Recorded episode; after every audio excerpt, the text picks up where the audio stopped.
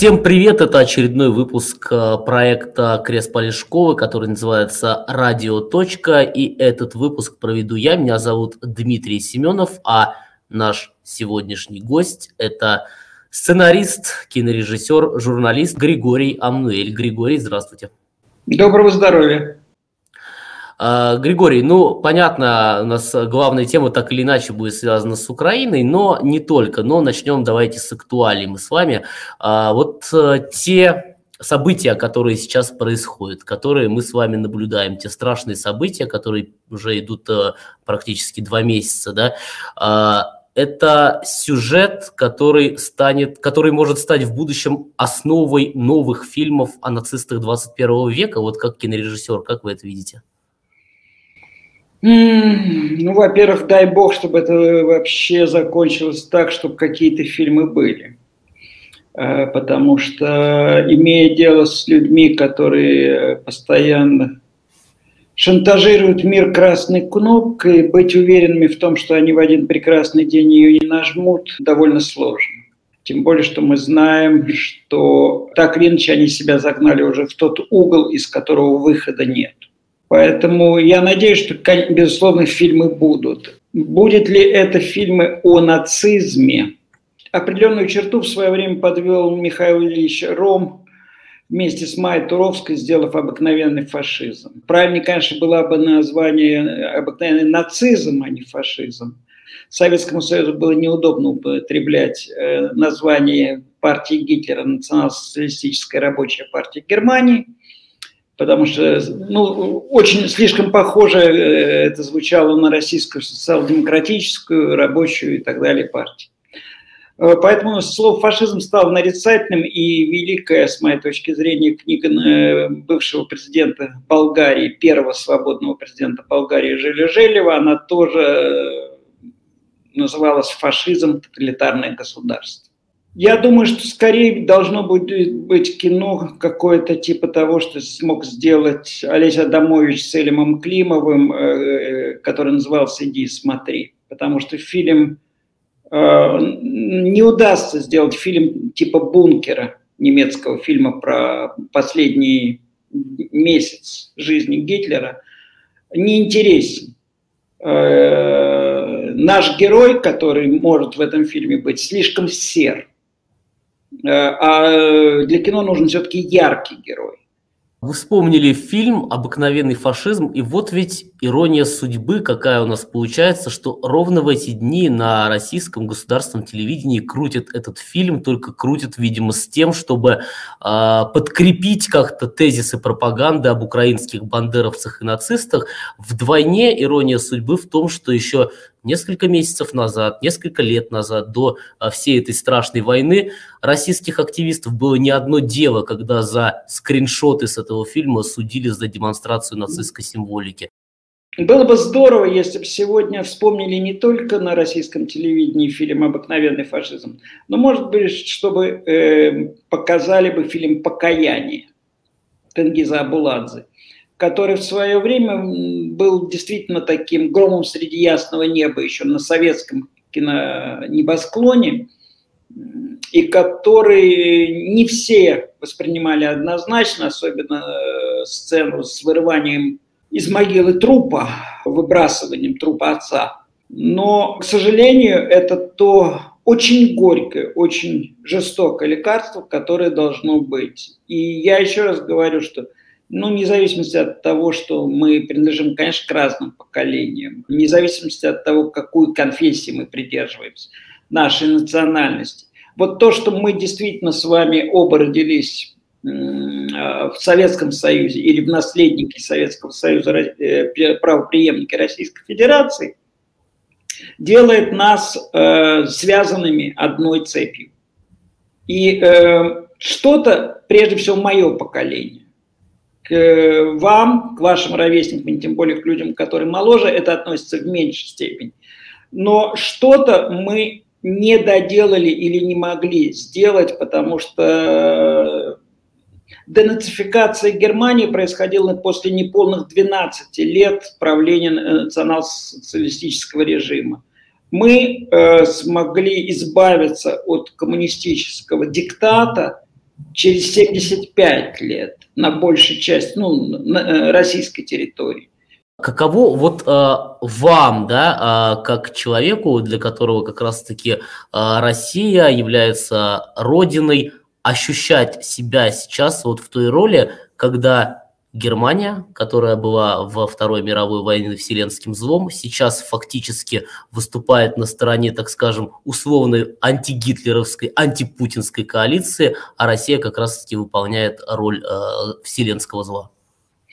Ну, во-первых, к сожалению, Германия не выполняет полностью э, то, не вполне соответствует той характеристике, которую вы ей дали, она немножко лесная, потому что самый большой парад э, был именно в Германии, где более 300 автомобилей с немецкими номерами, но с российскими различными флагами, от современного триколора до бело-черно-желтого, советскими флагами и так далее.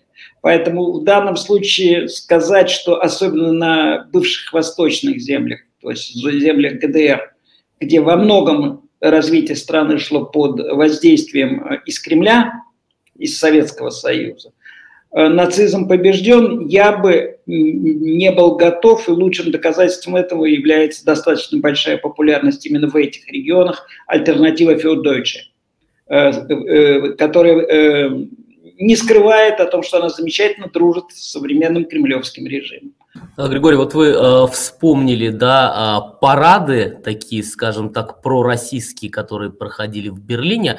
Э, вот э, я сейчас территориально нахожусь в Литве. Э, вы достаточно долгое время прожили в Латвии, и как-то вот так вот сложилось, что среди наших соотечественников балтийских странах, я сейчас имею в виду не волну миграции вот, mm-hmm. нулевых, да, ну, которая после 2000-го, может, середины нулевых началась, а тех, кто здесь исторически проживал, а, так принято считать, и так во многом оно и есть, что многие из них подвержены российской пропаганде, смотрят, соответственно, на российские пропагандистские ток-шоу, хорошо относятся к Владимиру Путину. Вот нет ли у вас такого ощущения, когда вы жили в Латвии, ощущения, что вы были своим среди чужих и чужим среди своих?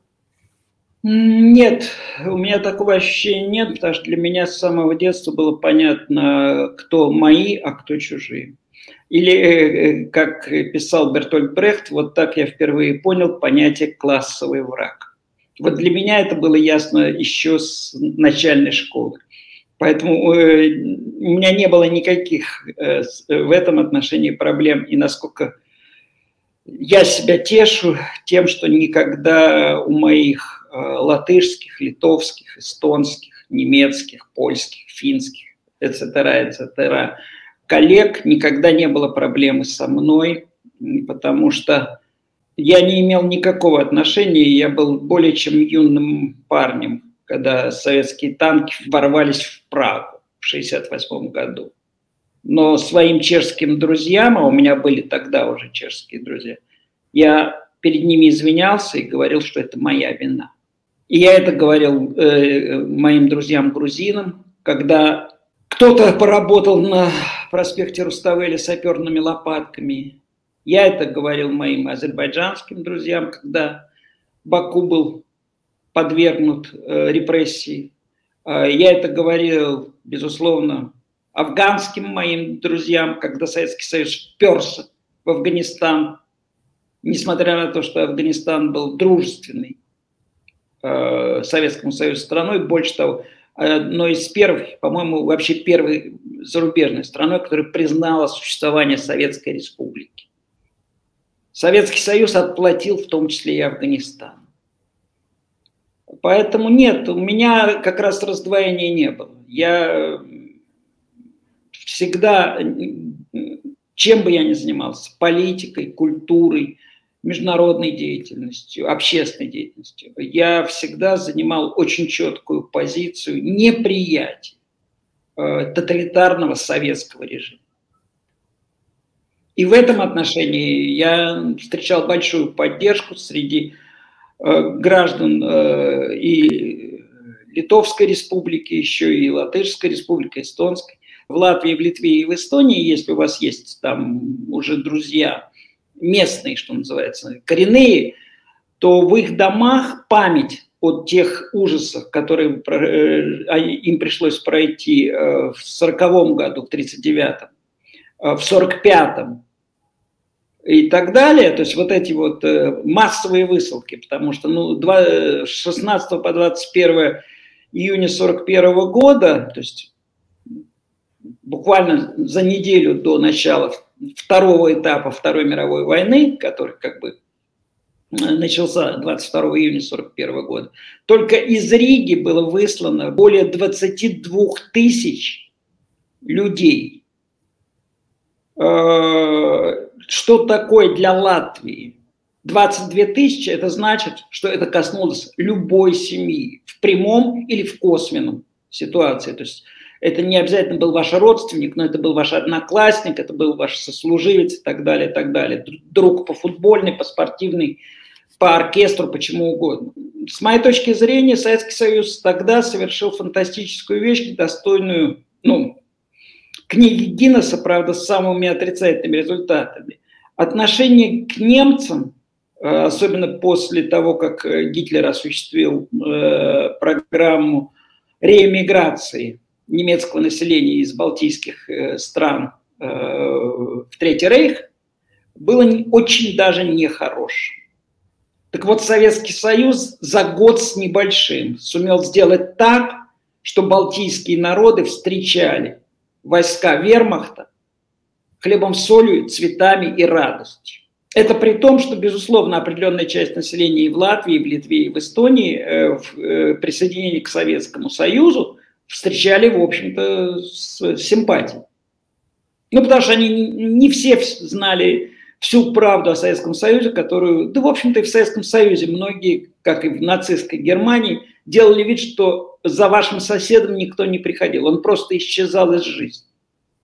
Ну вот э, здесь, если мы уже говорим о балтийских странах, да, здесь в Литве я имею в виду, э, не чувствуется какой-то поляризации общества, в том числе и потому, ну все-таки, что Литва более мононациональная, да, мы не говорим сейчас отдельно о Вильнюсе, который мультикультурным был всегда, а в Латвии э, здесь гораздо сложнее с этим. Вот по вашему, по вашему опыту жизни э, в Латвии и по вашему, может быть, сейчас общению с друзьями и коллегами, которые там живут, живут, а чувствуется ли в связи с началом войны, усиливается ли эта поляризация, есть ли она вообще в обществе? Ну, поляризация усилилась не только в Латвии и в Литве, она, я уже сказал, она буквально по всему миру. Я совсем недавно был месяц э, поездки, выступлений в Соединенных Штатах Америки, но поверьте, там поляризация ничуть не меньше. И это естественно, потому что людей, ностальгирующих по советскому времени, а Путин им кажется тождественен советскому времени, что огромная ошибка, потому что Путин терпеть не может советское время. И коммунистическую партию Путин просто на дух не переносит. Он считает, что это партия виновата как минимум в двух разрушениях э, Великой империи. Во-первых, в 17 году, а второе в 91 они разрушили Российскую империю, а потом они не смогли ее удержать в 1991 году. А так бы Владимир Путин э, царствовал бы над Хельсинками, Варшавой, ну и далее по списку. Да? Ну, границы Российской империи несколько. Ну, шире, и, и ему они более приятны были. Поэтому он, э, между ним и Советским Союзом очень мало общего. Э, худшее действительно взято из современной России тоже.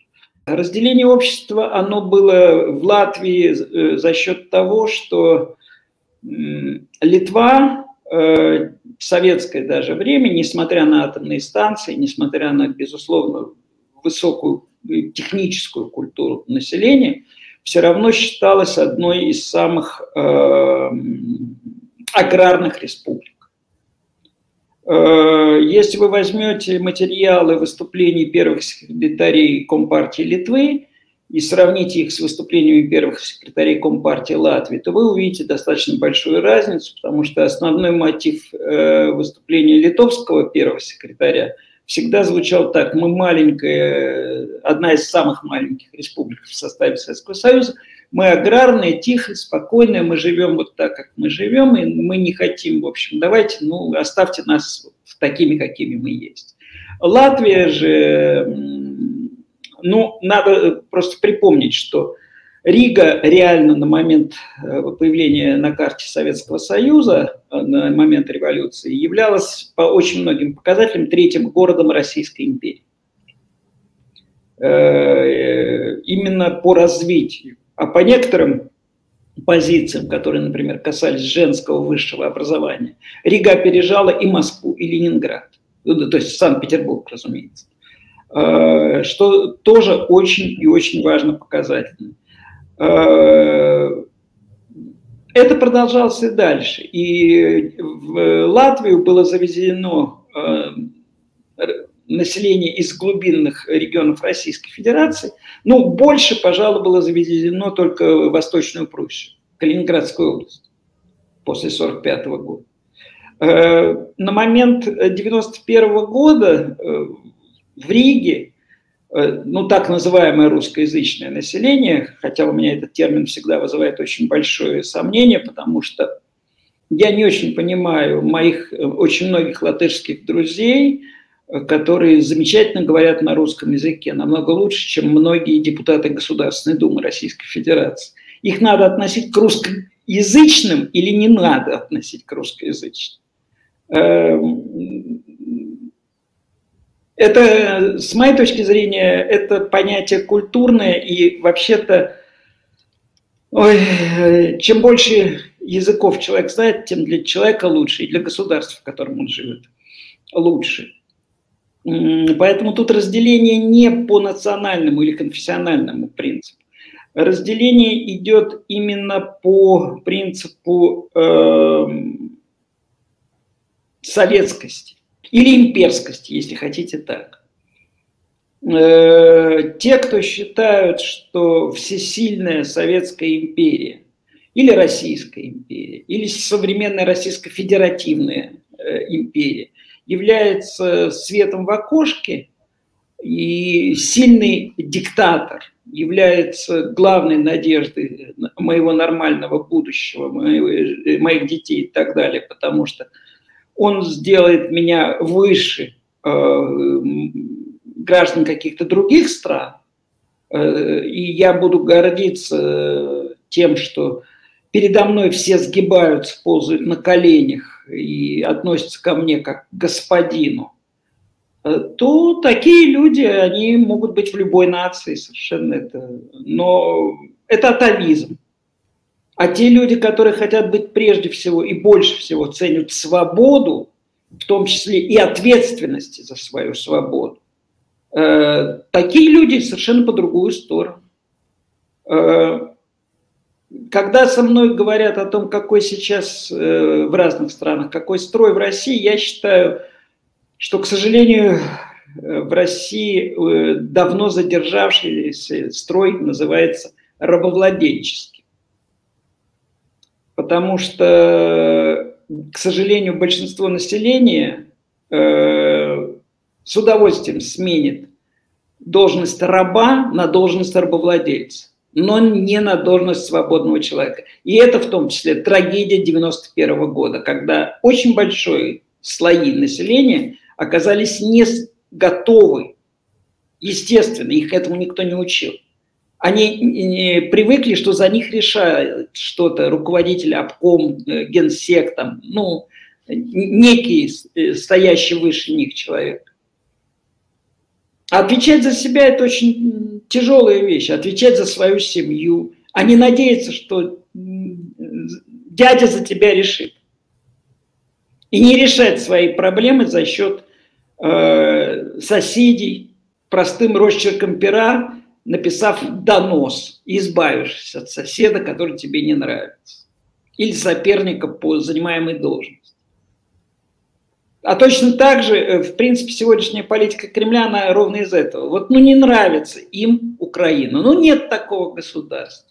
Они написали такое количество доносов, они так много сказали доносов на Украину, что Украина нацистская, и какая угодно, и Литва нацистская, и Латвия нацистская, и вообще все кругом, и Грузия нацистская. И даже в Казахстане у нас время от времени нацисты появляются. Но это очень просто навешивать. Э, это вот те самые доносы, когда, которые просто перенесены на государственный уровень и относятся уже не к конкретному индивидууму, а, к сожалению, зачастую к целой нации, к целому государству, к целому, э, ко всем гражданам этого государства. Те разделения общества, которые есть и в Израиле, и в Америке, и в Латвии, и в Литве, безусловно, и в Германии, они э, это просто атовизм э, тех щупальцев российских, которые, безусловно, под э, воздействием гигантских перемещений иммиграционных, не только по политическим мотивам, как мы, с чем мы сталкиваемся сейчас в большой степени, но зачастую просто по экономическим причинам, что многим казалось, вот мы туда приедем – и там мы будем жить, как э, мана небесная будет падать на нас. Ну, мана вообще-то даже в Израиле ни на кого сверху не падает. Да, спасибо вам большое, Григорий, за этот разговор. Напомню для наших зрителей, что сегодня гостем, э, гостем этого выпуска «Радиоточки» был сценарист, кинорежиссер, журналист Григорий Амнуэль. Григорий, еще раз э, большое вам спасибо. Спасибо вам и постарайтесь э, всегда по возможности делать что-то то, за что даже вашим далеким потомкам никогда бы не было стыдно. Ну вот, да, на таком полезном совете мы закончим наш разговор. А этот эфир для вас. Спасибо и всем всего самого наилучшего. Да, спасибо, до свидания, ждите новых выпусков и ставьте лайки к этому. thank you